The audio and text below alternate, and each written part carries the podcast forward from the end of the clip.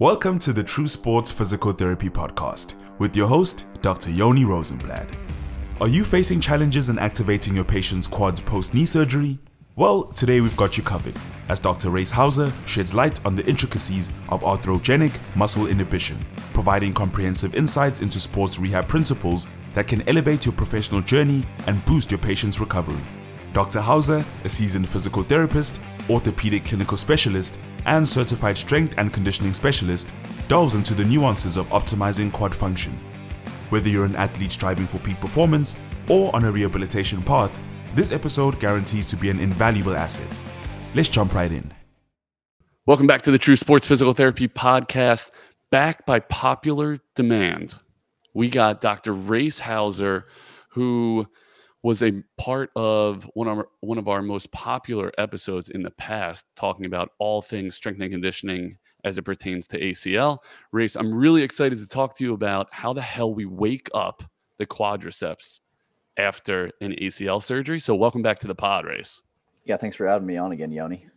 Um, really, uh, a pleasure. So, one of the things that I struggle with massively um, when rehabbing athletes coming out of an ACL surgery is how we wake up the quadriceps. And we've talked a lot about how um, how the quad shuts down, maybe why it shuts down, ways to wake it up after we get all of that motion. And oftentimes those things are happening concomitantly. I want to know, Rayce, from your point of view, why does that quadriceps go to sleep after knee surgery? So essentially, we'll dive into AMI or what's commonly known as arthrogenic muscle inhibition. Essentially, like that quadriceps, it's still healthy muscle tissue, but now it becomes reflexively inhibited. Um, so some of the hallmark signs that we're going to see typically is going to be muscle weakness, muscle atrophy, and then essentially activation failure, which essentially is like the big thing that we tend to see is we can't contract the quad. Um, as to why it happens, there are a whole host of factors that we think are essentially playing a role here. Um, one is going to be tissue damage. So essentially, I think of that as we had the surgery. Um, it's going to include things like the incision, the donor site for the graft. Um, typically, we'll see uh, greater deficits in quad activation with either the patellar tendon graft or the quad tendon graft. Um, we got bone tunnels and then potentially other injuries or tissues that were involved in the surgery, whether it was like meniscus, um, LCL, MCL, etc. Um, joint laxity. This, I think, is probably less relevant after the surgery just because we're assuming that this is fixed now because of surgery. Mm-hmm. Um, we're going to have effusion, we're going to have pain, inflammation, and then I think the other big thing with uh, the new graft is going to be proprioception. So essentially, the native ACL has a ton of proprioceptors, which essentially allows your body to understand like where your knee is in space. Um, so we have two things going on here. I think the big thing we always think of is since we don't have that proprioceptive input, now I'm getting less essentially sensory information, which is then going to dictate or essentially result in less motor output or essentially that quad not contracting.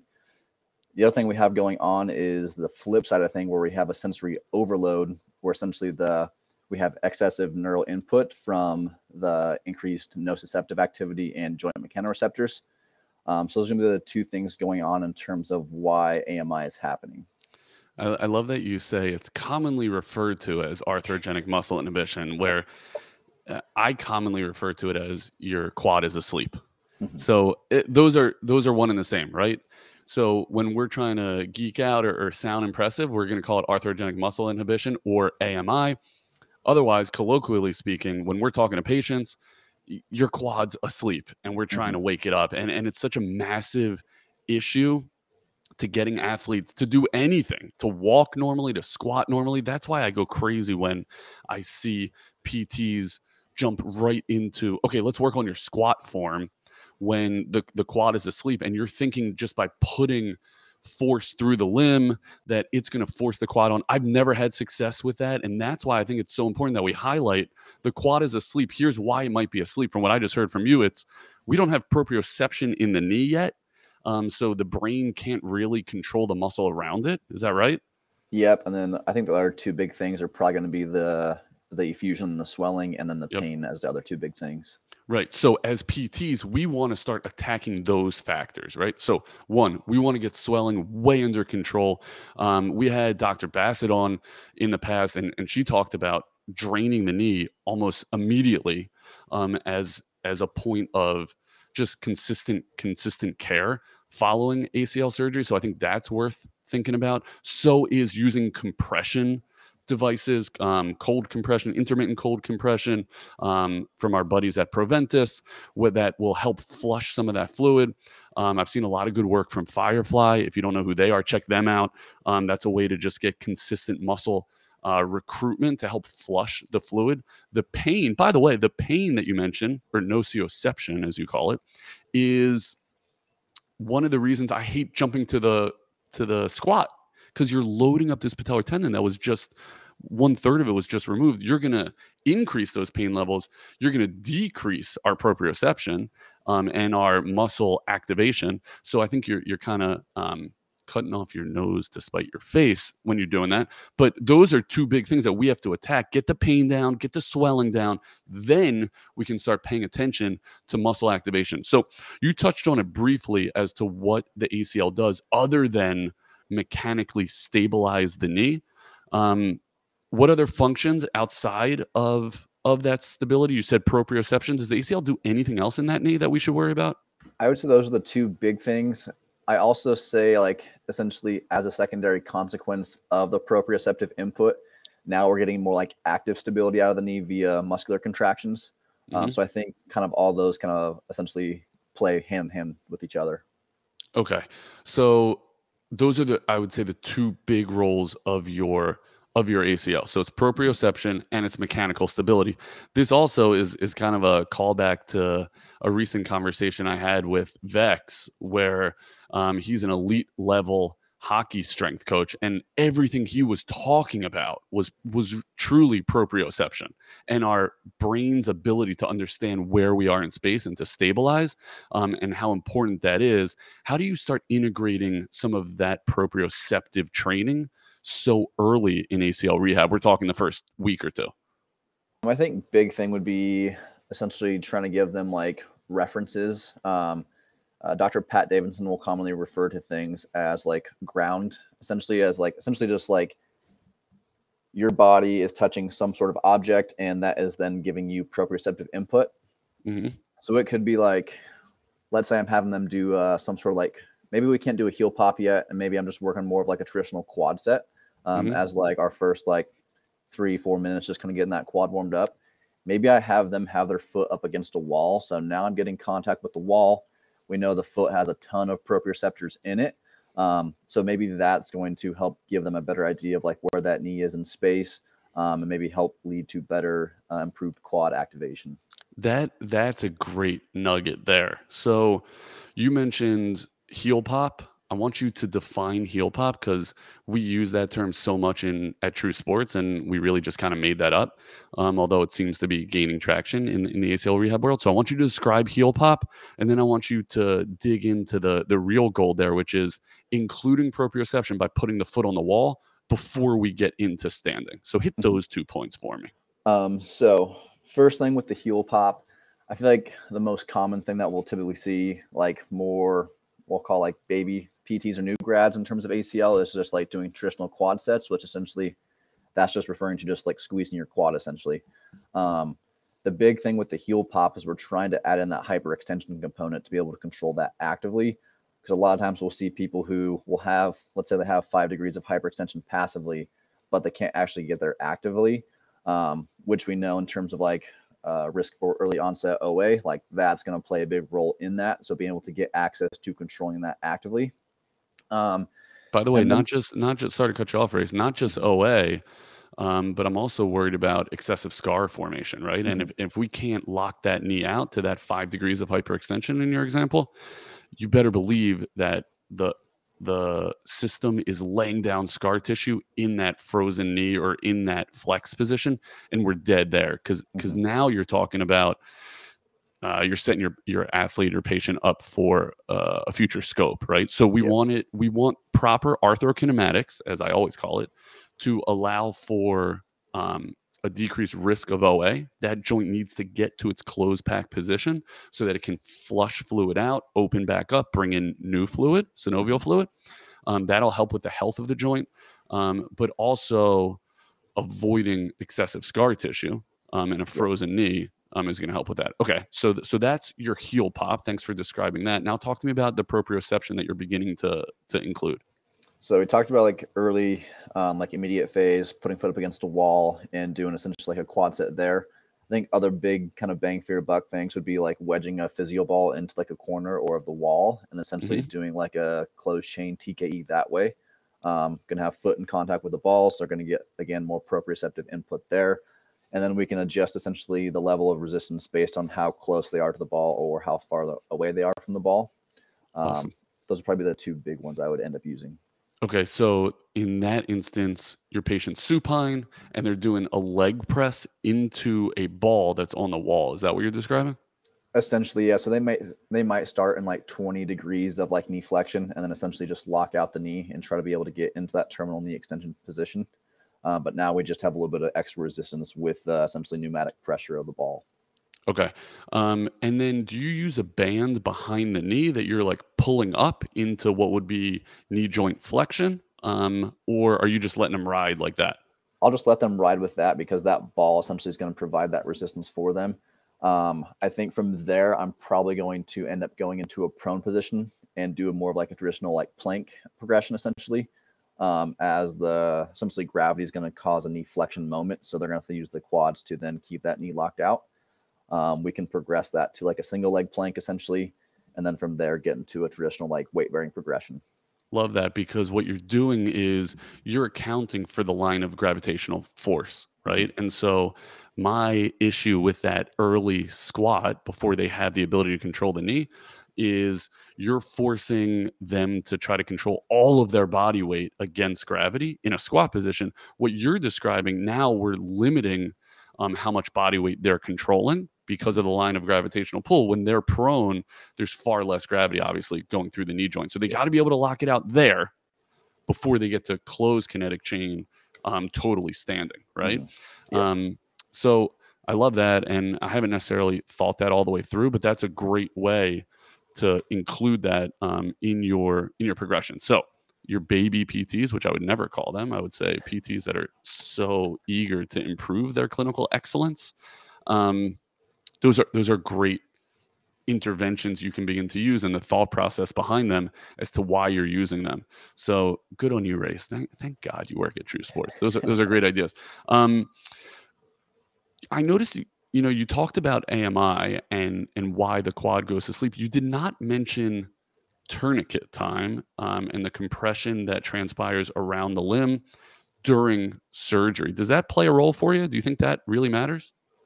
Um, it might to an extent. I haven't dug a ton into this, um, and all the like articles, at least I've seen in terms of AMI, haven't mentioned anything in terms of tourniquet time.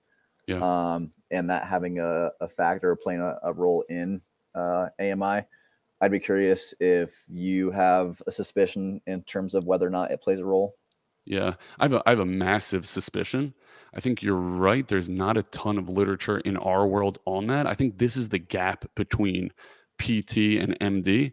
The MDs know what standard tourniquet time is. I think the really good MDs and orthopods are totally conscientious about that and, and trying it's almost like a race against the clock um, how quickly they can put an ACL in beautifully and limit that tourniquet time. I, I, think it makes a ton of sense. I had a great conversation with Dr. Jamie Dries, um, where we talked about, and it was actually early, one of our early pods, and we talked about standard um, tourniquet time. We talked about how he tries to limit that. And I remember very clearly um, sending him a video of a patient post op day one or two that had a beautiful heel pop and had a great quad set. And I said, like, Doc, why the hell do your ACLs? Why are they able to do that? And he said, um, in his classic fashion, well, why don't you put a tourniquet around your leg, pump it up to 300 pressure, um, and let me know how your quad feels the next day. Leave it on there for 30 minutes, and let me know how your quad feels the next day. I bet you it's not going to feel as good as the other one, which is a great point. We we just don't think about that, and so for the millions of orthopedists that are listening to this conversation, please start thinking about that. To the tens of millions of PTs that are listening to this, start talking to your surgeon about that. It has to play a role. I, I Mhm. bet you it does. So if it's swelling, if it's pain, if it's tourniquet time that is shutting our quad down, you're beginning to wake it up um, with the tricks that that you just mentioned. Um, any other tricks that you're thinking early that's going to help decrease this arthrogenic muscle inhibition? Um, so I'll typically use what's called like a open and exploit principle, essentially. So essentially, we're thinking with AMI, we're going to have atrophy of that quad muscle. So I'm going to have essentially less motor neurons to be able to uh, recruit, essentially. Um, Let me ask you this though: is it is it at, it's not atrophy yet, right? Um, that I- that muscle hasn't shrunk. if we're immediate post-op, no. I think Right. also depends on like when in res- or when in relationship to the injury is surgery and stuff. Because if we're waiting like that four-week period, we might already start to see some uh, changes in terms of muscle volume. Mhm. Um, so if it's like injury happens, they get surgery within like the next week because swelling and range of motion look pretty great. Like at that point, I'm not suspecting atrophy to be really implicated as much at that point. Okay. But Yep. if it's something where they got hurt four weeks ago, um, we're struggling with swelling and range of motion to get back prior to surgery. I'm going to suspect that that's going to have a little bit larger of a, a role there Yep, um, but essentially prior to uh, exercise i'm going to use some sort of non-exercise intervention. Um, i'll commonly use ice in the clinic. Um, sometimes i use tens as well. Uh, essentially if we ice for about 20 to 30 minutes prior to um, intervention we're going to get about a 60 minute window for improved recruitment. Awesome. um, and then with 10 same sort of thing. You'll probably get about a 20 30 minute window. So if you combine both of them um, essentially get a buck there um, that's essentially going to give us more access or access to a larger motor neuron pool. And then from there we'll employ some of our more traditional uh, methods and means in terms of like nmes um, to help recruit the quad. Um, and essentially try and get that as strong as as tolerable in terms of contraction. Okay, so you're putting ice on these patients for about 20 minutes prior to asking them to recruit their quad, right? Yes. And Yeah. and maybe you're putting tens on at the same time prior to asking them to recruit their quad. That sounds like outstanding home exercise prescription. Mhm, Um, mhm. doesn't because because I hate using my time in the clinic for stuff that they could be doing at home. So why is that working? Why does putting ice on a knee help with recruitment?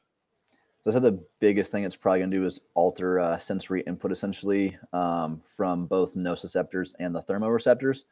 Um, so reduce that nociceptor activity um, and essentially increase that motor neuron pool excitability. Um, in the clinic, I've done some just kind of like, I don't know, I'll call it like messing around per se, where like I'll get them on the Tindeq, maybe set them up at like 60 degrees of knee flexion essentially. Um, I'll have the app pulled up and everything. I'll have them kick as hard as they can um, up into like a three out of 10 pain. And let's say they get 20, uh, 20 pounds of force on the, on the Tindeq. And then I'm like, all right, let's ice for a little bit, maybe five minutes or so, put them back on it. And it's not uncommon to see like their force output double in that five to 10 minute window of icing. It's unreal. And and you think that's happening because why? It's essentially numbing the knee and they're not feeling the pain that's going to shut down their quad? Yeah, and essentially like that heightened nociceptive activity that we kind of mentioned earlier. Um, essentially, we're reducing that, so now we're getting a little bit better motor stimulation, much of that inhibiting stimulus.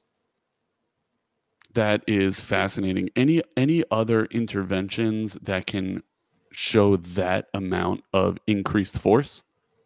Um, I would say like immediately, probably the only other thing that you'll probably be able to use will be NMES in the clinic to get that sort of like party trick sort of thing.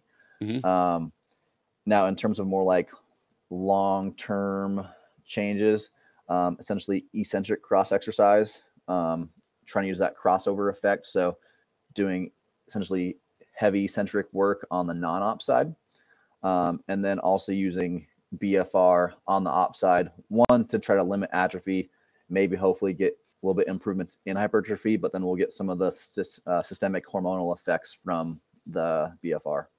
That's that's awesome to know because that now you start thinking when you use the term party trick, this is when I would use interventions in a competition setting where I'm talking to um, an NFL athlete and we're talking about ways to ramp up force production and the ability to do that in competition. I'm frequently getting questions of how do we increase um, our our force output? How do we decrease the chances um, we have an injury in in game almost? these are great ways where you can teach the athlete, hey, throw some ice on that knee immediately prior.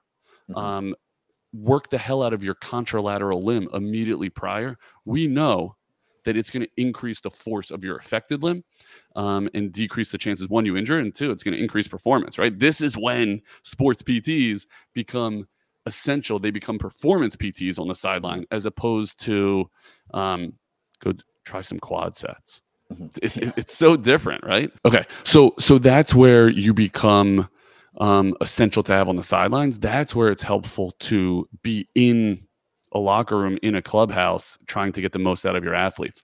How much do you see of AMI non-op? Is this a player in your patellar tendonitis? Is this a player in your quad tendonitis?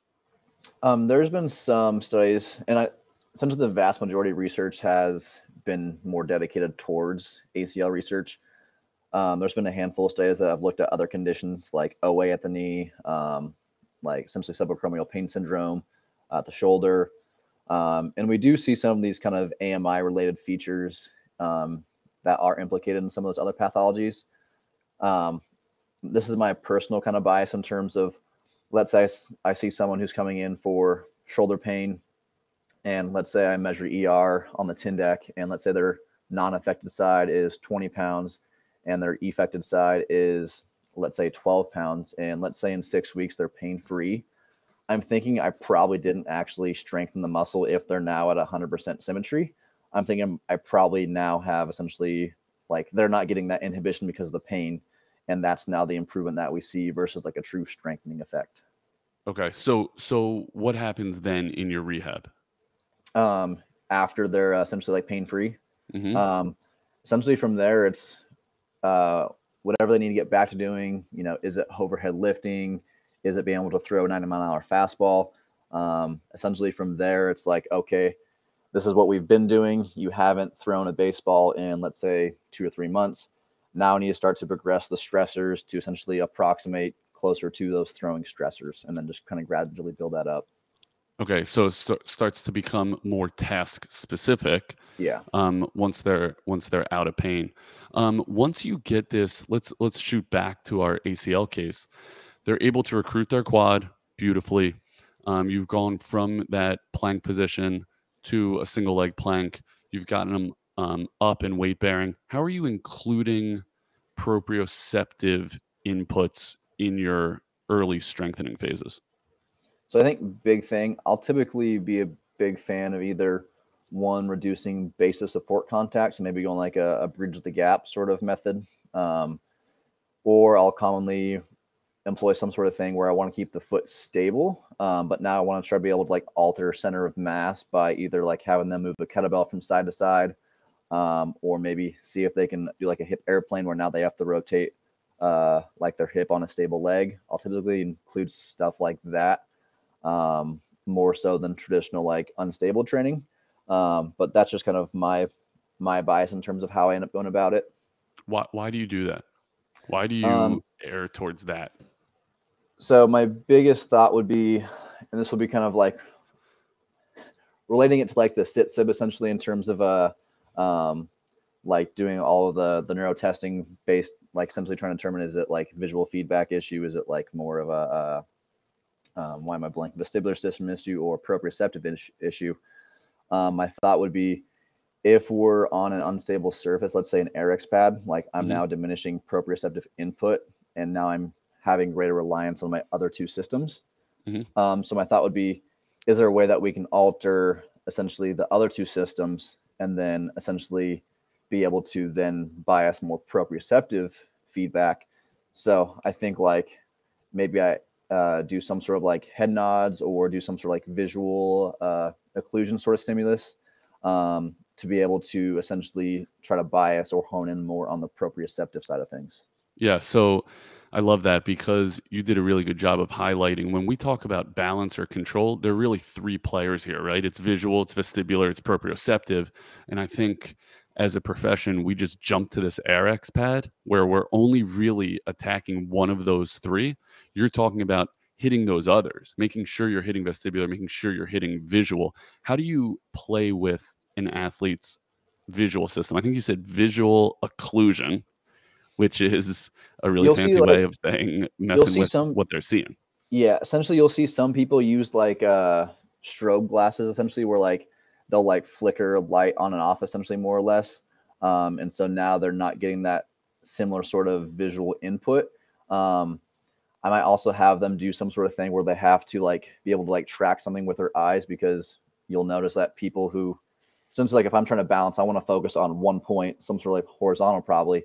And if I start to essentially adjust visual input, like now I have to essentially rely more on other systems, whether it's vestibular or proprioceptive, to be able to maintain that sort of single limb stance. Um, that is, this is such a holistic approach to to challenging an athlete. Um, too often, I think we get into a world of we just got to get them stronger and stronger and stronger. Mm-hmm. And what you're highlighting here is we got to get them controlling that that limb in addition mm-hmm. to, to strengthening and loading, right? So in your um, session, how do you split those up? So it might be like, let's say we've introduced some weight bearing stuff. So let's say maybe we're, I don't know, three or four weeks, swelling range of motion looking pretty good, pain's good. Um, they're able to heel pop, do straight leg raises. So it's like, all right, we've hit that. So I, I'll probably still utilize a little bit of NMES. Um, maybe start off with some like leg extension isos, maybe overcoming isos to tolerance, get that quad warmed up a little bit. Um, and then from there, I might go through like a, a locomotive series. Uh, maybe it's like a single leg march. Um, start to get them a little bit more comfortable with like single leg stance time. And then from there, I can get into more of like a traditional single leg. I don't call it balance exercise, but motor control exercise. Um, working on being able to control like center of mass um, or being able to do some sort of like dual task. Um, uh, essentially, trying to be able to devote less cognitive resources to like maintaining single limb stance and more accomplishing the secondary task. Um, and then from there, we might get into more traditional kind of strength training means per se.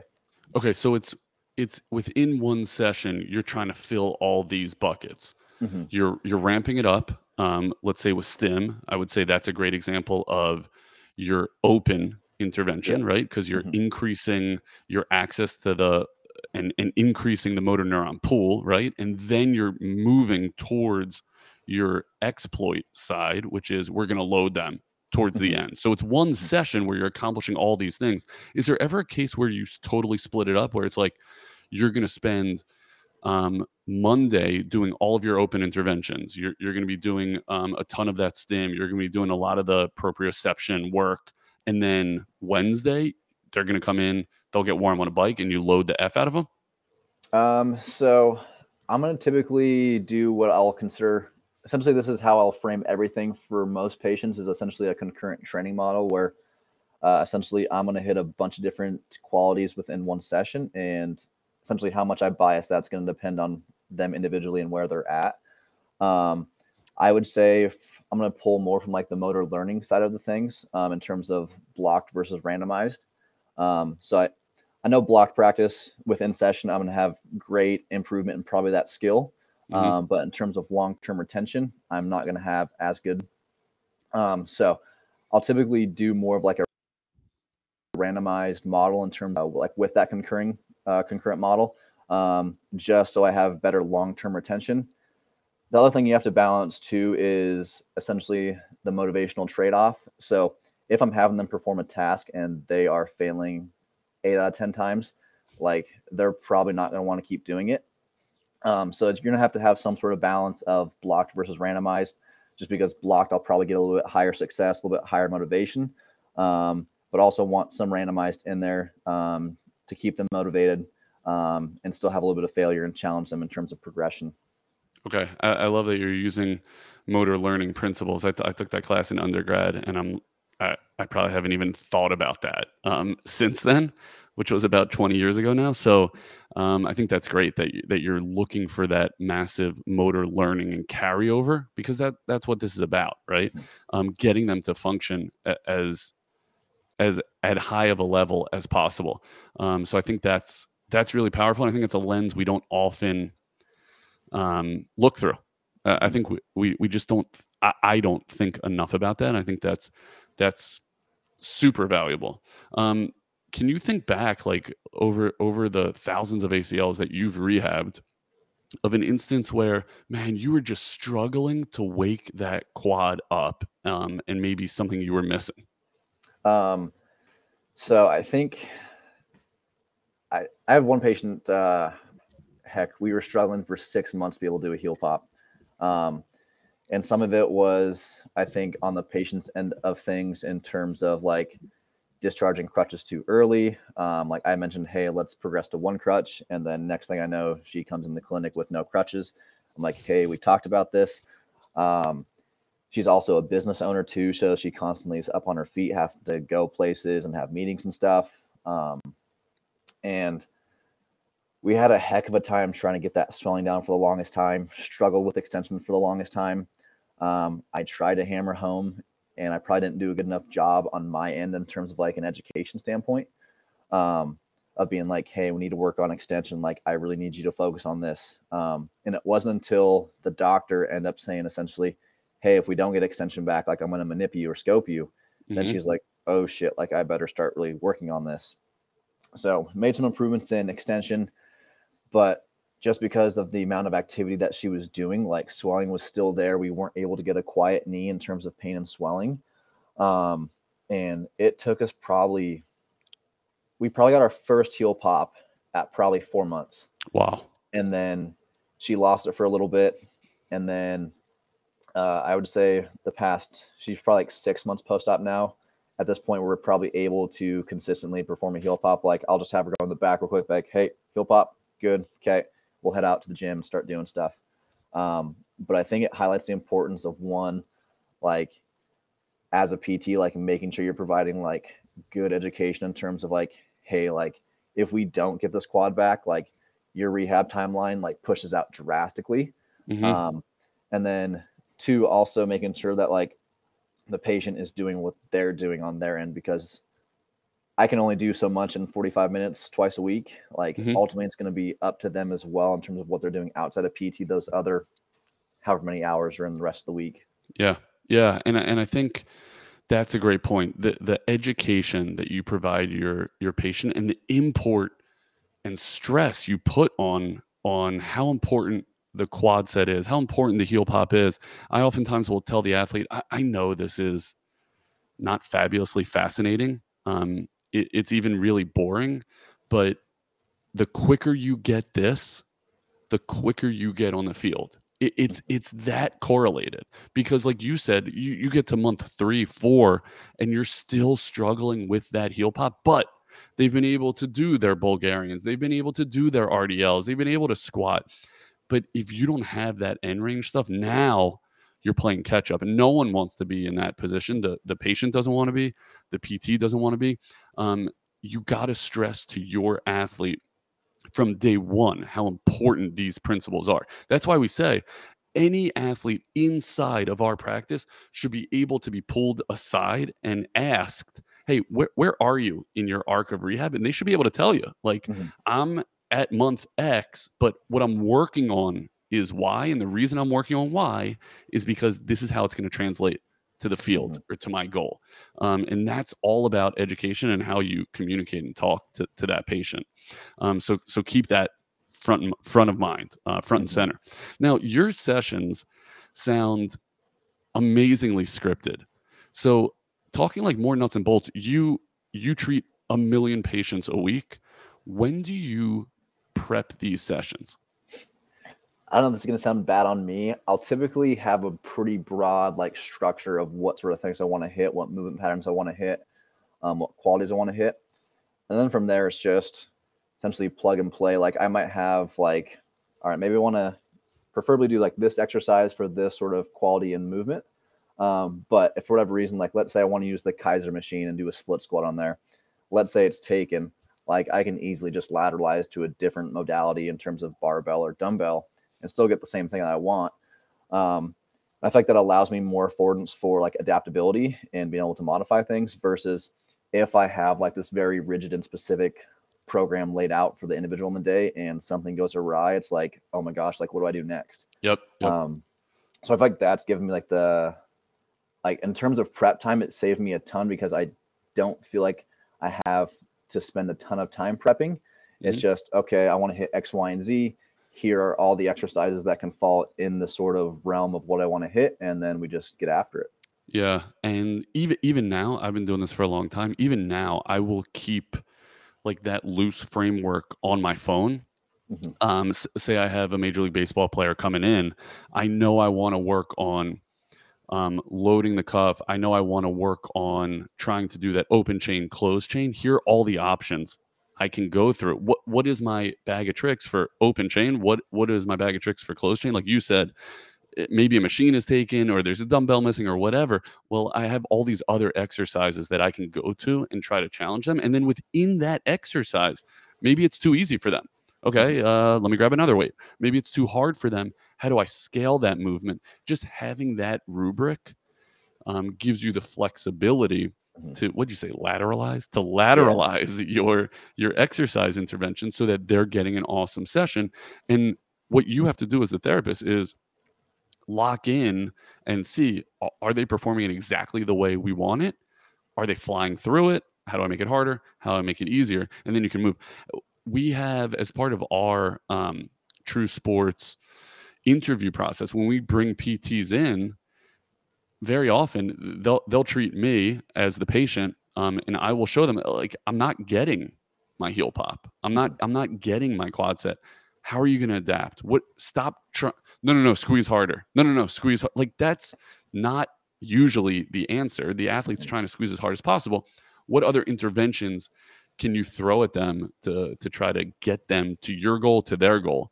Um, it's also going to decrease the stress of the therapist. I mean, looking at you. I don't know how many people are watching you on this pod, but they're definitely listening to you. You look insanely calm and relaxed. And I, I think that's because of that rubric, that foundation. Like, I can adapt, I can adjust. I'm going to be fine with whatever comes in just because they can't hit their quad set. I got a million ways to try to coach them to do that. I think that's why you look so relaxed. Yeah. Is that you think so? Okay. that's what you think? Okay. Um, so, so that's really good. confidence. There you go. I like that. Um, talk to me about dosing. Um, how many reps, how many sets are you prescribing, say, of that early exercise recruitment intervention to decrease arthrogenic muscle inhibition? So I get a lot of people or a lot of patients that will actually uh, think I'm crazy or kind of like chuckle a little bit when I say this. But like, let's say I see them, they're two days post op, and I see them for the, the initial eval I will typically say I need at least a thousand reps per day for the heel pops. That's insane.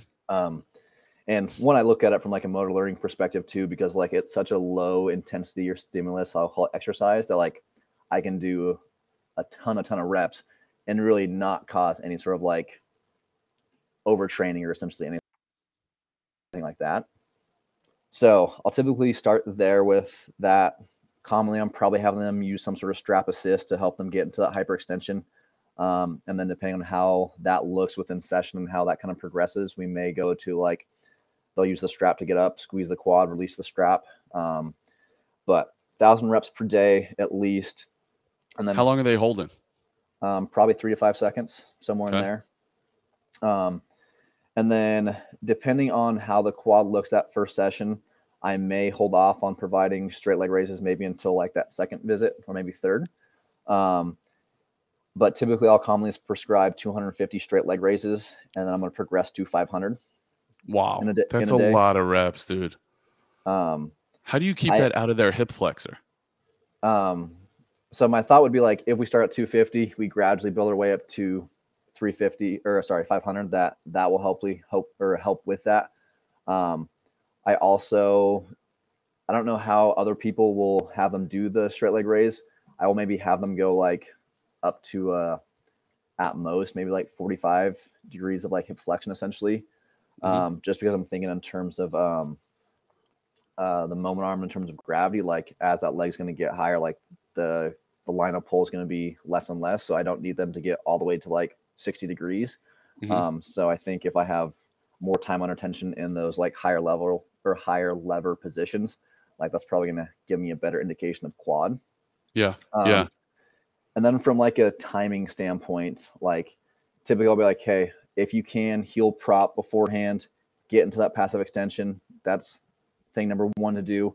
Once we've kind of opened that range, um, we'll backtrack a little bit. When they're in that position, let's say for maybe 10, 20 minutes beforehand, like put on ice, put on the tens if you have a, a home unit. Um, do that. That way we get the extension. We now open up the motor neuron pool a little bit. And that's when we then get into the uh, the thousand reps per day essentially. Um, I always tell them if it's not feasible or like timing wise it doesn't work, like regardless, just get your reps in. But in a in an ideal situation, if we can go passive range motion with uh, the ice and tens, um, and then get into the quad exercises, that will be sort of our best progression there. And ideally, how many sets are you giving them to reach that almost unattainable rep count?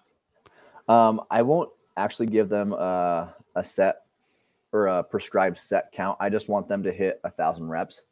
Um, so if we needed to break it down into you have a 10 hour window, like I want you to get 100 in every hour, like we could do that um, as an easier way to track things. Um, but my biggest thing is just like more trying to get a thousand reps in per day. Typically, I remember one of my first uh, post op ACLs I had here. Um, she's a pretty tall, lengthy, uh, like high school basketball player. Mm-hmm. And remember, I told her day one on the eval, I was like, hey, thousand reps per day. Um, she came in the next session, maybe a couple days later, maybe the next day actually, and was heel popping immediately. Wow. Um, and I know there's going to be some like nuance there in terms of like not everyone's going to be able to have that quick of a turnaround, but generally speaking, I will tend to see a much faster improvement in quadriceps recruitment with a much higher dosage of uh, heel pops versus those who have lower. Um, I've seen some PTs who will prescribe like 100 to 200. Um, and my, like I said, my thought is just it's such a low stimulus exercise that I can dose this at a much higher intense or much higher volume essentially. Mm-hmm, mm-hmm. And that's because you're thinking far more uh, motor recruitment or muscle recruitment than you are about a, a, loading stimulus. So yeah, I think that makes a lot of sense. Um, and, and, for those listening at home, play with that hip joint angle because mm-hmm. you'll feel your quadricep work very differently when your butt is up against the wall. You're sit- you're sitting on the floor how that quad works with a hip at 90 degrees when you're trying to do a straight leg raise than you will when supine. And so playing with those angles, I'll also really dig my fingers into superior, like just above patella, distal quad, let's call it. Force them to try to focus on that. Like try to squeeze that portion of your mm-hmm. quadriceps so you know the patella is locking down.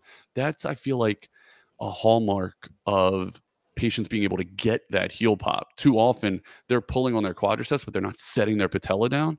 And so that's when you're going to feel your hip flexor screaming mm-hmm. as opposed to focusing or trying to focus on distal quad. Um, when you tell them to set up their electric stim for um, NM Rehab at home, where do you put those pads? Uh, typically, I'll go like kind of supero-lateral thigh, and then I'll go kind of distal anteromedial thigh.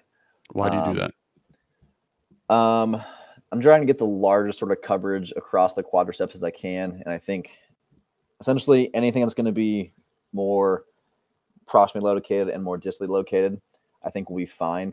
Um, but I'm thinking in terms of like uh, volume, if I go a little bit diagonally, I'm probably going to get a little bit larger of a recruitment area versus just pure um, linearly, essentially, or in a straight line. Two leads, one lead. What are you doing? Uh, I got two, lead, well, one lead, two electrodes, um, think they're like the two by four inches.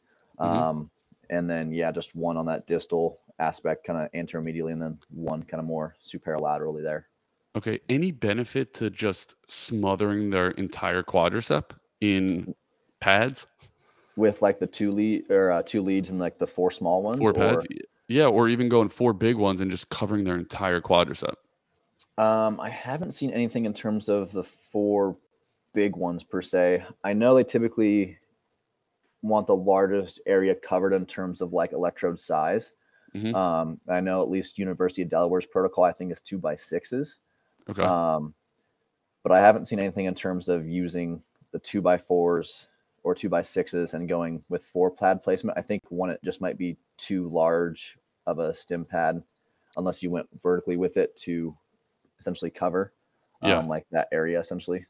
and then does there continue to be a benefit to keeping this electric stim and MRIED process through your loading phases?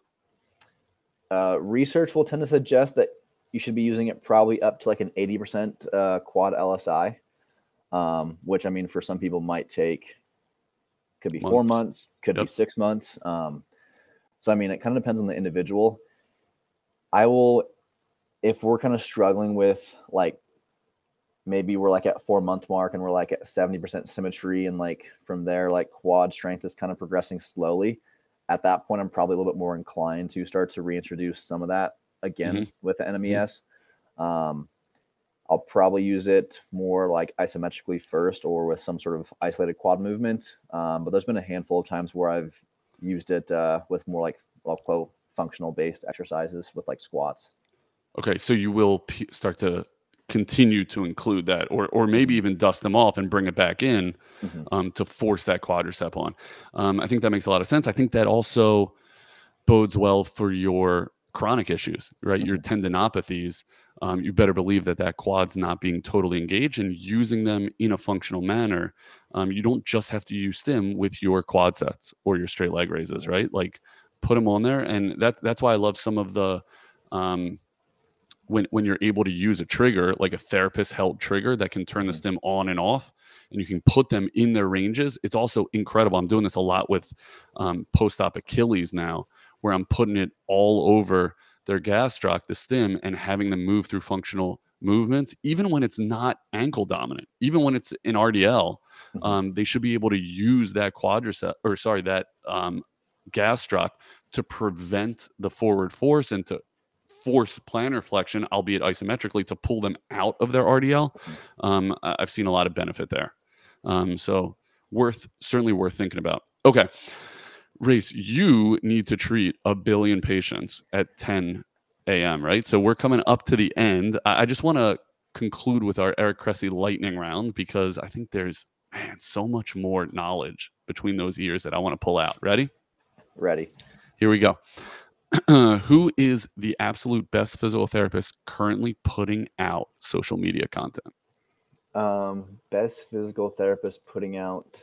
Don't repeat the question, media. Rayce. Just answer the question. That's so hard. Um, I would say right now, um, uh, Zach Atwood's been putting out some good information um, in terms of ACL rehab. Um, I know. I think he was a former guy who uh, had the ACL surgery. Um, Mhm. Um, he's always putting out fantastic information in terms of like AMI, quad strength testing, numbers. Um, so he's been a great resource for individuals who want to get more information in terms of ACL rehab. Okay, so we got to check that guy out. Now, let me ask you this: If you tore your ACL, who's rehabbing your ACL? Don't say me. Don't say Tim Stone. Who's rehabbing it? Um, I'm probably going to go with my boy uh, Joey Scambia down at IMG. Okay, Joey Scambia. Well, we got to pull him up here to True Sports. Yeah, Let me ask you this: Is it possible to isolate the VMO? no, okay, that was so easy. Thank you for not repeating the question. Thank you for answering it directly. So it, it's nuts. I, I'm working with NFL athletes currently that are like, yeah, I'm doing um, step ups because you know that isolates my VMO. You think that is just total eyewash? yeah. Typically, I know from like the, I think maybe it was in the 70s or 80s, whatever. When that research came out was saying like the last 15 degrees was like primarily VMO, but I think some of the newer research suggests that it's just like quad activation in general, and we can't isolate essentially the VMO. Um, so I'm not as concerned about that per se. Like I know it in terms of like muscle bulk or girth, it seems to be the most effective. I think some of that might be in related or in relationship to um, AMI in terms of like which nerves are affected. Um, so I think the big one that tends to be um, affected is the medial articular nerve, which innervates that anterior medial joint capsule. So mm-hmm. that would be my suspicion in terms of why it seems like we get a little bit more atrophy in that muscle compared to other muscles of the quad. Okay. But but you're attacking that just by loading up the quadricep with everything we've spent the last hour talking about. Yep. Okay. That makes a lot of sense. Last but not least, what's your best advice to a newer clinician trying to figure out how to manage their time? You are a guy that has kept up with remote strength training, that has kept up with your own personal strength and conditioning, that keeps up with a busy caseload treating one patient every 45 minutes for 24 hours a day. What's your best advice as to how to manage it all? Um, I'd say the biggest thing is one, I have so much like stuff going on outside of like just work itself that essentially I know I have to be pretty structured with my time in terms of all right, I have this set of time or like this kind of much time allotted to being able to work out. I know during the weekend I need to res- or uh, devote X number of hours to be able to get these sort of other obligations done. Um, so I think having like a, a loose sort of structure in terms of how many hours you need to set aside for certain things that you want to get done in your uh, life outside of PT um, can be helpful. You don't need to have like a strict schedule, like, all right, every morning I have to wake up at four to do X, Y, and Z. Um, but it's just more like, hey, I need to devote four hours out of the week to do X, Y, and Z. I'll get it done as I have time. Um, I think that will probably lead to a little bit less burnout. Mm-hmm. Um, so that's probably my biggest advice, I would say.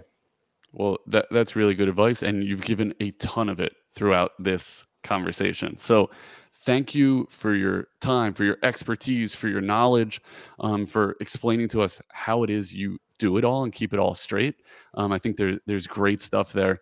Tell this audience how they can find Rayce Houser and all the great content you're putting out. Um, so big platform will be Instagram. You can find me at the underscore front squat underscore doc um, on Instagram. And then also uh, me, Joey, and then two other resident residents, uh, Taylor and Rob. We all started kind of a uh, essentially a, a, PT platform together called Rehab Renaissance. Um, so we are on Instagram there, trying to put out some good quality information there. Um, so those will be the two biggest places there. Yeah, and, and, it really is. It's unbelievable content. It's a great knowledge base. It truly is a renaissance of rehab. So, thank you so much for for sharing it with all of us, for all of us PTs that are trying to get better. Thank you so much to the audience for listening and and for begging me to get Rayce Houser back on. He's a busy guy, but he is awesome at time management. So, I appreciate you carving out some of that time. Um, as always, please let us know what you want to hear more of, what you want to hear less of, who you want us to bring on. We got a list of some awesome guests coming up and thrilled to launch our ACL masterclass from table to field. Um, so sign up for that. You can find that on all of our True Sports PT channels. Um, thank you so much, Rayce. Thanks, guys. Thank you, Yoni. I appreciate it. Yeah, man.